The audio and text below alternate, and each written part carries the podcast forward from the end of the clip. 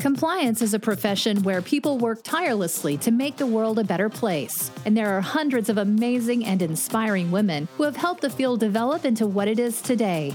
Great Women in Compliance is part of the Compliance Podcast Network, so join Mary Shirley and Lisa Fine as they talk with women in compliance who are making a difference. I'm Lisa Fine, and I host the podcast with Mary Shirley. Today, we are in part two of a discussion with three of the all star women from Affiliated Monitor. In the first part of the discussion, we focused on Dionne Lomax, Audrey Harris, and Bethany Hengsbach's careers, their areas of expertise, and life as monitors in general. You can definitely listen to that episode and or go back to it later, whatever works for you. I'm going to have them tell you briefly a little bit more about themselves, and then we're going to get the opportunity to talk about a couple of different substantive topics that are top of mind for us in the compliance community. So, with that, this time we'll start with Dionne and sure. just quickly go through, and then we'll get to some fun topics. That sounds great. Thank you so much, Lisa. Great to be here yet again with you and my amazing colleagues at AMI. I'm Dionne Lomax. I'm the Managing Director of Antitrust and Trade Regulation for AMI.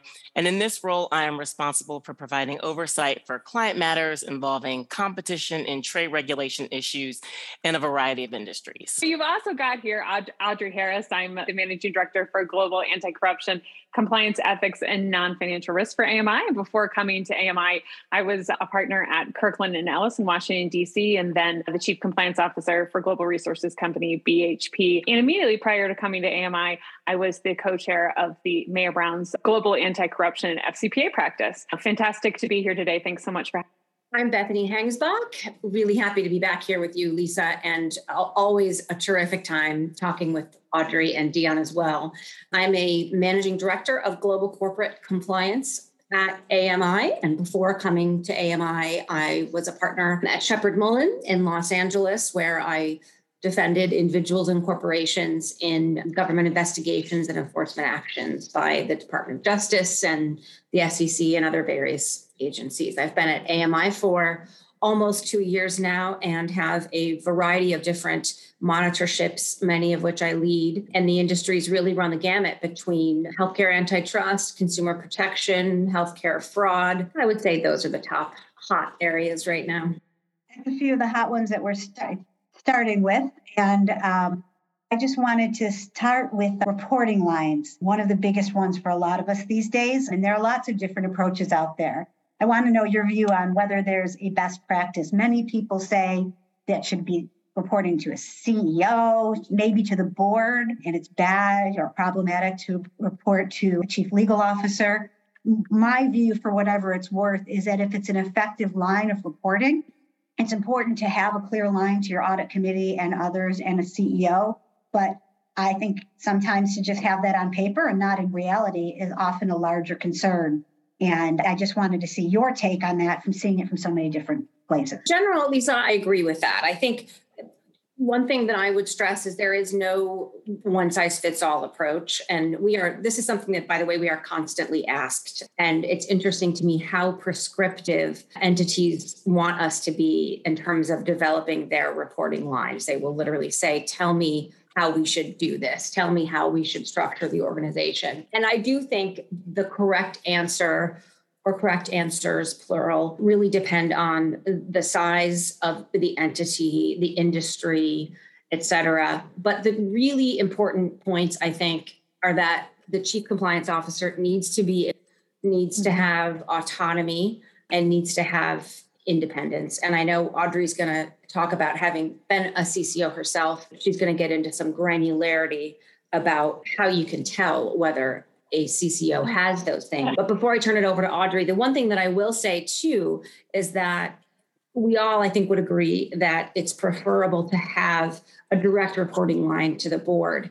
But one comment that I also wanted to make for compliance professionals who are in maybe smaller organizations or maybe organizations that are extremely large but simply do not have a board of directors. This is something that I was not aware of in terms of the prevalence of this structure, but I am dealing with two entities right now in my work at AMI. And I will just say that both of them are very large entities that, as an outsider, we would all say, of course, they're going to have a board of directors. and they don't. That is something, if we're talking about reporting lines, as I just told told one of my one of my colleagues, the place to start is actually establishing an independent board if you don't have one. Yeah, Bethany, that's a really good point. And you're right. I'm never shy with opinions. So I'll give a few of my own on this too. I agree that effective compliance program needs to be tailored how you go to business, right? It needs to be tailored to your business model in order to both protect and grow a company. And as you said, there's really no one size fits all. And I don't think reporting is any different than that. However, there are some specific things that I look for when I'm looking for that empowerment that you're talking about and where that's evidenced when CCOs may have it, at least in their structure, right? Outside of their just their individual personalities, how's that institutionalized? Within that company. One is that regular board reporting. So hopefully you have that board and you have some regular board reporting where you're getting in front of and engaging with your board and your highest decision makers. I think it's really important also, second, to have one-on-ones with the government, uh, governance elements. So that might be a one-on-one with a board champion. That might be a one-on-one with the chair of the audit committee. I'm also a big proponent of one-on-ones with your external auditors. And that just having them, and lots of times having these empowerment tools means that you rarely have to pull those triggers and say something that you would normally say to your senior management. Everything's transparent all the way through, up, but you have those you have that empowerment and that's really just trickles down into the culture of the company and institutionalizes that empowerment i think if you can ability to call a board meeting or an audit committee meeting so you have those particular mandates your ability to go ahead and call that meeting if you feel you need to as a cco is a real indicator of some empowerment there and it finally, do they control, even if on day to day you're reporting to the general counsel or to the CEO, do you control your own budget? And hire and fire authority. So this isn't necessarily reporting up, but I think it's so important to talk about. So if you're, do you have your own budget? Do you have your own hire and fire authority over your team? This is so critical because there's going to be times you're going to be asking your team members to go in and have difficult conversations. And they have to know that they can have that difficult conversation without thinking that their mortgage or their job or something is on the line. When people say to me sometimes when I'm looking at structures, there's a dotted line reporting here. They report into the business, but there's a dotted line reporting for the divisional folks. And that may work, but I want to ask the question who can hire and fire? Who did your evaluation last year? Who determined your bonus? Asking those questions tells you who their true line of reporting is. And I think that's really important when you're talking about empowerment and resources in a compliance function. That's such a good point. I hadn't thought about it that way in a while, but it really is. If you're in a corporate function or some sort of organizational function like that, to be able to be empowered to do what you need to do and not worry about, which is actually a slight segue to the next big question in terms of once you have all of these things or trying to get them in place, especially with the monitor. There's a lot of talk in the ethics and compliance community about CCO certification of compliance programs. I wanted to get your opinions. And one thing that we talked about recently is why choose the CEO and the CCO and where board and audit committee's responsibility in this to certify programs? I'll just I'll jump back in because I love this question so much. I think DOJ tells us right that their intent in their speeches when we're talking about this is to empower the CCO and to have a seat at the table, right? I don't know if that'll be the actual effect. It'll be interesting if the certification isn't there if you get a monitor, the monitor certifies. So you don't have to certify about your program, the CEO and the CCO. If you get a monitor, the monitor certifies that.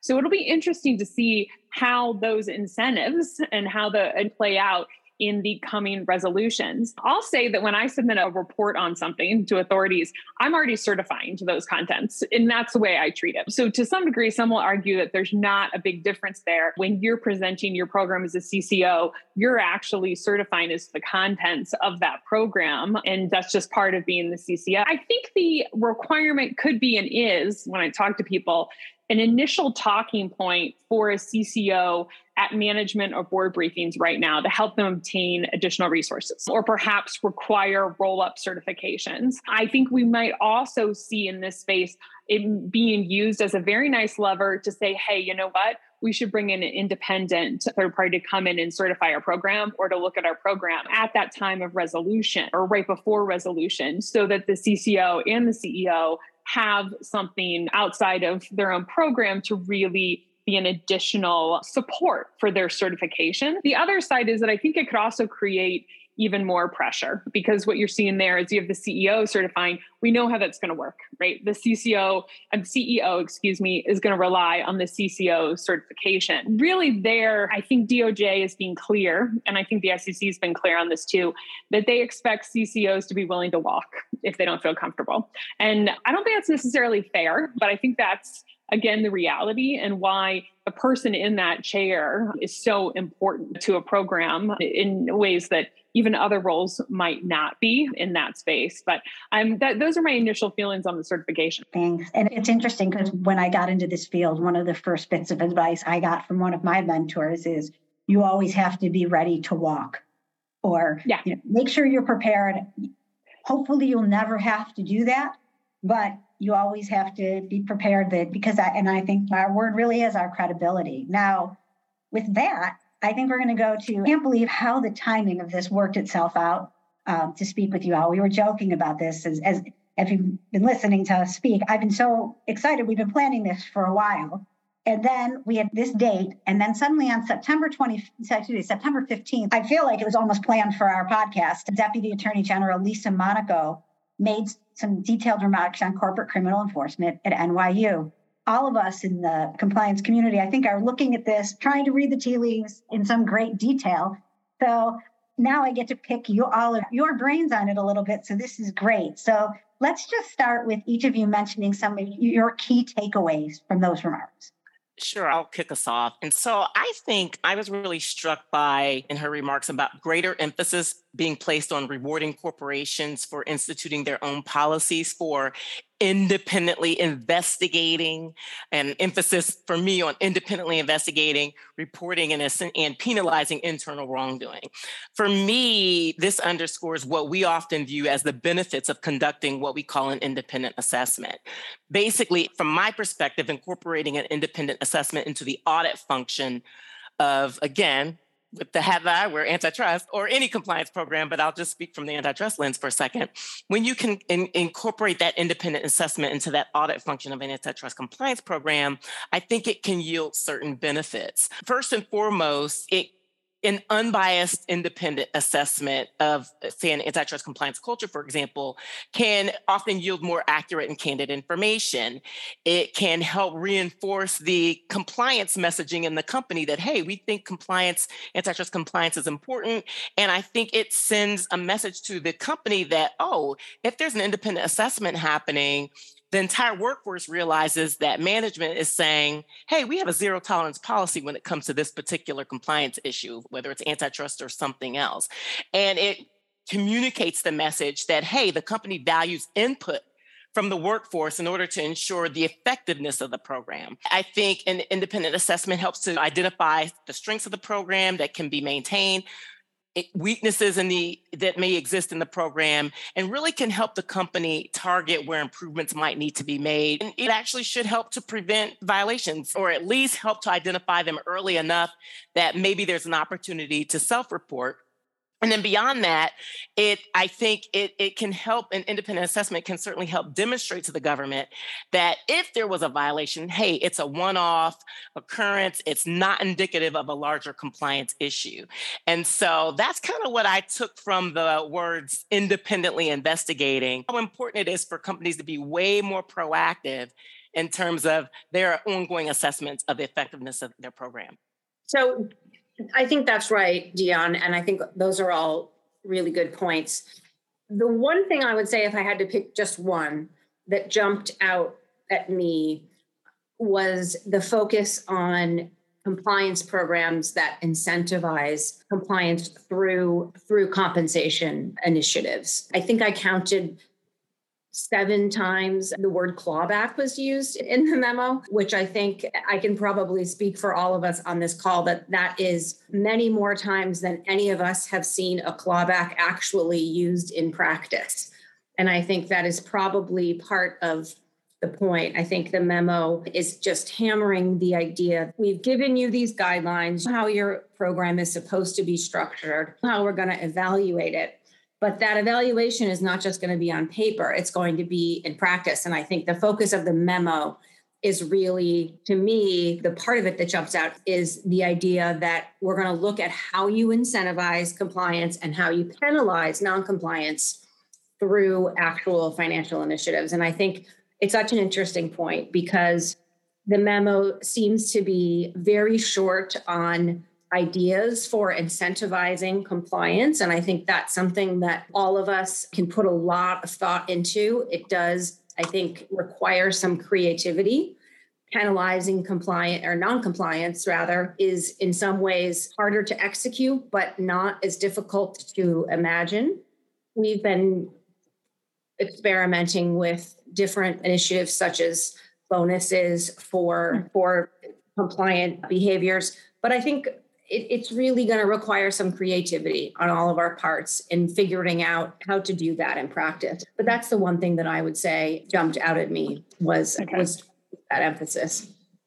Yeah, I think you're right, Bethany. DOJ's message is people behave the way they're incentivized to behave, right? And that was for me there were, and you're going to laugh at this because everyone on uh, this podcast knows I love my three to five, right? It's always three to five things that uh, are three to five bullet points. I think I really have three that I'm going to give on the Monaco memo from kind of the former CCO and compliance perspective. And the first one is that the CCO should put human resources on speed dial, not only because, as Bethany said, clawback is mentioned a record number of times in the memo. And I think there will be some struggles there, especially large global corporations and compliance programs when they're looking at can we even put clawbacks in our contracts and what about our employment law in these countries and our labor agreements and things.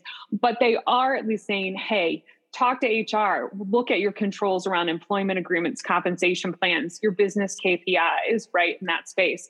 But it's not the only thing that's around HR that they're looking at. And so I'd encourage CCOs to also look around the memo's guidance around non disclosure and non disparagement provisions in compensation and severance agreements. Okay, talk with HR about when you're taking people in and their employment agreements, but also start make sure you're talking to HR about what those severance agreements look like on the way out. Lots of SEC listed companies are going to say, yeah, we already got the carve out for the whistleblower requirements. But I think if you really look at this, the wording is broader and it will take some time to work with your external counsel and your labor lawyers as well as your HR function to really make sure you get the right balance between appropriately protecting business proprietary information, but also meeting those expectations of DOJ. The second one I would say uh, a takeaway reinforcing the message no paper programs. So this is a theme they've been talking about for a long time, but I'm going to tell you the where I saw that the most was talking about private devices and third party apps. Really the message was hey you can have a policy that says the business should you should not do business on your private device or on a third party app. But if you're not training your folks on that and if you're not testing or enforcing against that you don't get to use it as a shield when you say we can't use those communications. So i thought that was a really important one. And finally um, my third would my third note here takeaway would be hey CCOs, look for the compliance carrots because they've buried some in there. There are a few compliance carrots that are buried in this memo. First, I think in a particular interest is factor three in considering whether or not you get a monitor.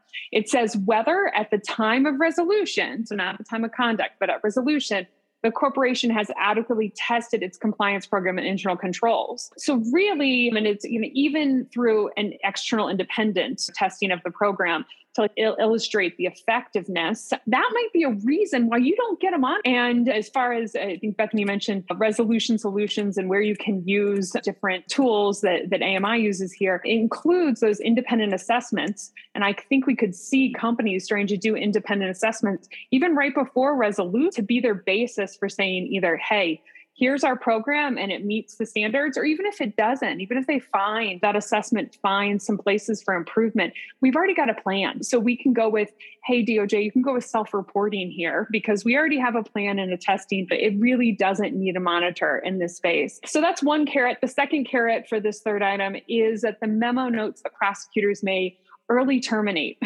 so, early termination of monitor if the company demonstrates significant or faster than anticipated improvements. So, we at AMI have seen this early termination work in agency monitorships, in court appointed monitorship scenario. I haven't seen it at the DOJ level. So DOJ may really need to seize this opportunity to show that this is a real carrot and not just a fake carrot out there, and that they can really practice in this area and not just be a one way ratchet of extending monitorships, but there is hope to shorten those monitorships if you're expediting your program. So those are my three big things that I looked at from a compliance perspective. That's great. Now we talked a lot before and you too about your role as a monitor. Reading that from a perspective, not just an in-house perspective, but as a monitor, did it change your way on how you may view some of the work you're doing or your roles?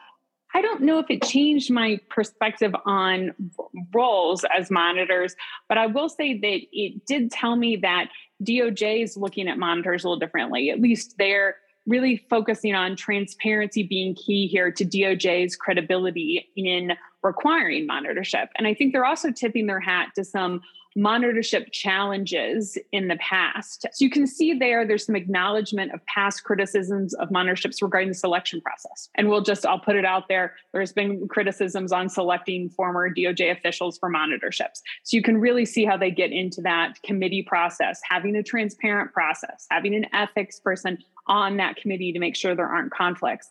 The memo also calls out the prosecutors to explain their why, which is something you mentioned before, but why a why we put a monitor or required a monitor in this particular scenario and publish that. And then I think they also really focused on some of the things that have been a rub for external counsel and for companies over the years with monitors, and that's budgets, written scopes of authority and really what they call clear and tailored monitorship work plans. And I think from my perspective and from AMI's, we welcome that because if you put those things at the beginning, talking about budgets, written scopes of authorities, really clear, tailored work plans, it's not just makes monitorship set up for success, but it's simply good practice in this space. So, if anything, what it does is bring transparency to that and brings those things to the front of the discussion and engaging at the beginning and really sets monitorships up for less friction as they're executed. But yeah, I know I know Deanna has some other experience in this area too. Love to hear what you have to say. Sure, absolutely. And from me, I think the thing that was notable was that Lisa Monaco noted that DOJ prosecutors will receive regular updates to verify that the monitor stays on task and on budget. Audrey just mentioned budgets. Basically, noting that hey we're not regulators we don't DOJ we're not a regulator but where we do impose a monitor we're going to stay involved and monitor the monitor basically. And i think just to piggyback on what audrey said from my perspective these remarks largely underscore and reinforce the way I think we view our role as compliance monitors. From our perspective, the parties are all invested in the conditions that they, let's assume it's a agreed negotiated consent decree or settlement agreement. So from that perspective, the parties are all invested in the conditions that they've agreed to in the settlement. They all want to ensure that the settlement conditions are being implemented effectively and fairly and successfully. And so we believe that the monitor's oversight role is to help facilitate that success through our independent review, but also making sure that we're carefully balancing the respective interests of each stakeholder in that settlement. And so, in many respects, what Lisa Monaco is proposing really dovetails well with how we already approach our monitorships, especially as it relates, as Audrey said, to the preparation of comprehensive work plans and adherence to budgets throughout the monitor. I think that that's right, Dionne. And the one thing I'll just add generally, I agree with everything that both of you said. I think the comments on the role of monitors in the memo really reflect my own personal evolution in terms of how I have viewed monitorships. So, as I said, I believe on our earlier podcast, my first involvement with monitors was when I was representing an entity that was under a monitorship. And we had constant friction with scope creep and budgets that were runaway trains. And so I, I understand the need for these more prescriptive ideas about what a monitorship is going to look like and how DOJ specifically is going to monitor the monitor. But I also think it's extremely interesting that the way that this is trending is the way that AMI has always done its business. And in fact, why I joined AMI because we really view our role as one of collaboration. We understand how important it is to keep in regular, consistent communication with not just the monitored entity, but with the regulator or the department as well. And things like efficiency and cost consciousness have always been top of mind for us. And so I think rather than having the memo change the way that we view our roles, I think it really has just underscored the way that we see ourselves as monitors. Thanks. That's really interesting. One of the things you alluded to it earlier, Bethany, and we all talked a little bit about it, is how to reflect corporate values in compensation systems. We talked a lot about the number of times of the use of the word clawback one of the things that is a challenge to me is I, I, wonder how you're supposed to incentivize doing the right thing as opposed to penalize people who don't, because I come from that belief that you're supposed to be an ethical, you're not supposed to be bringing your company to the point where we have to talk about the DOJ and monitorship. How do you reflect that in a compensation system? And what do you think are some good practices to do? So let me br- very briefly just say I think Bethany already really touched on this quite a bit when she talked about incentives, but really looking at how your compensation program is set up. Sometimes before you institute your compliance program, but because I'm assuming there are all good companies out there already have a compliance program, you still need to, on an ongoing basis, look to determine does your program your program does it unintentionally incentive behavior that's non-compliant? So for example if you look closely at your sales or pricing bonuses and how they are structured and implemented are is it set up in a way that's so unrealistic that encourages representatives to skirt rules?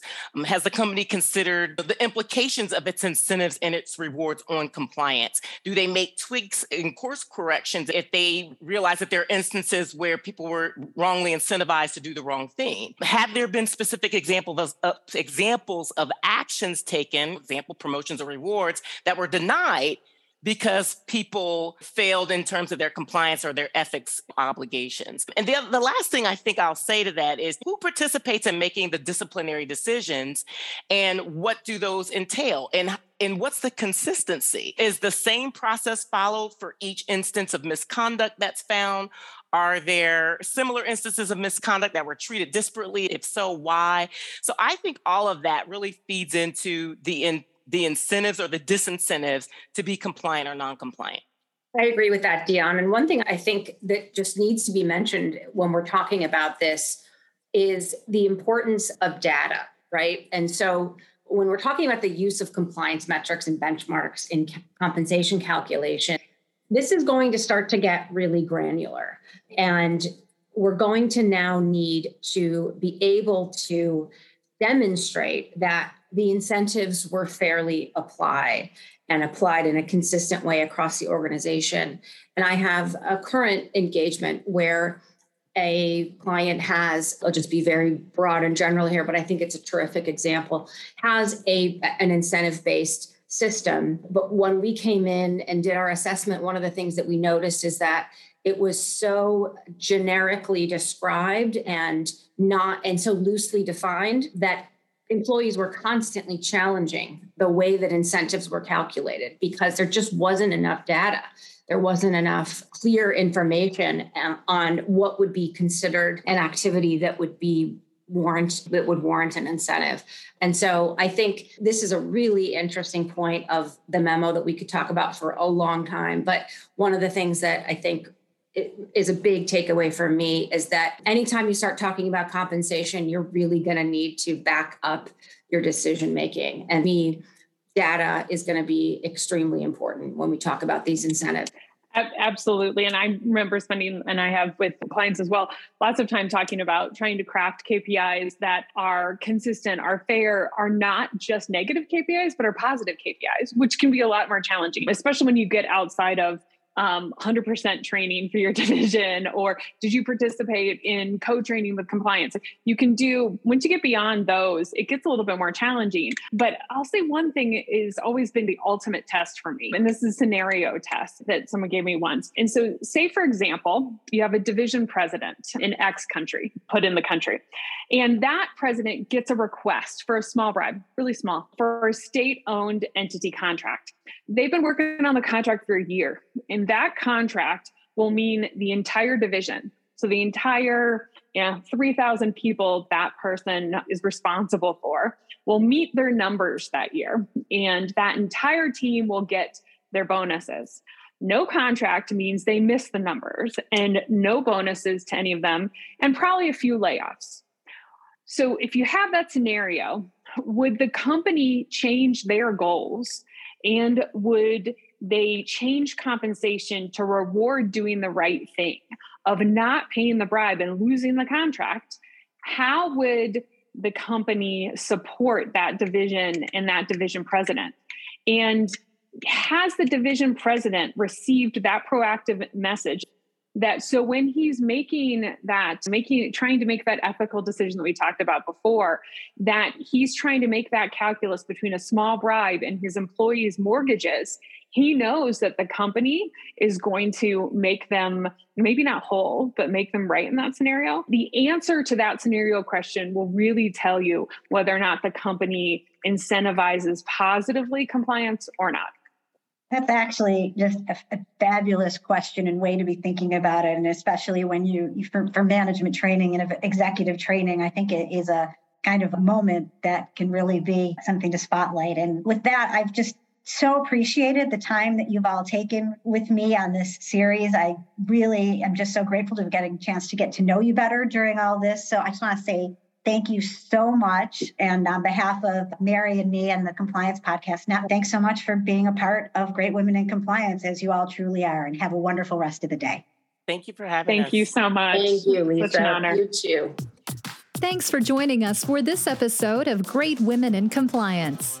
We hope you'll join us in honoring the great women in the compliance field by subscribing to this podcast and leaving a review.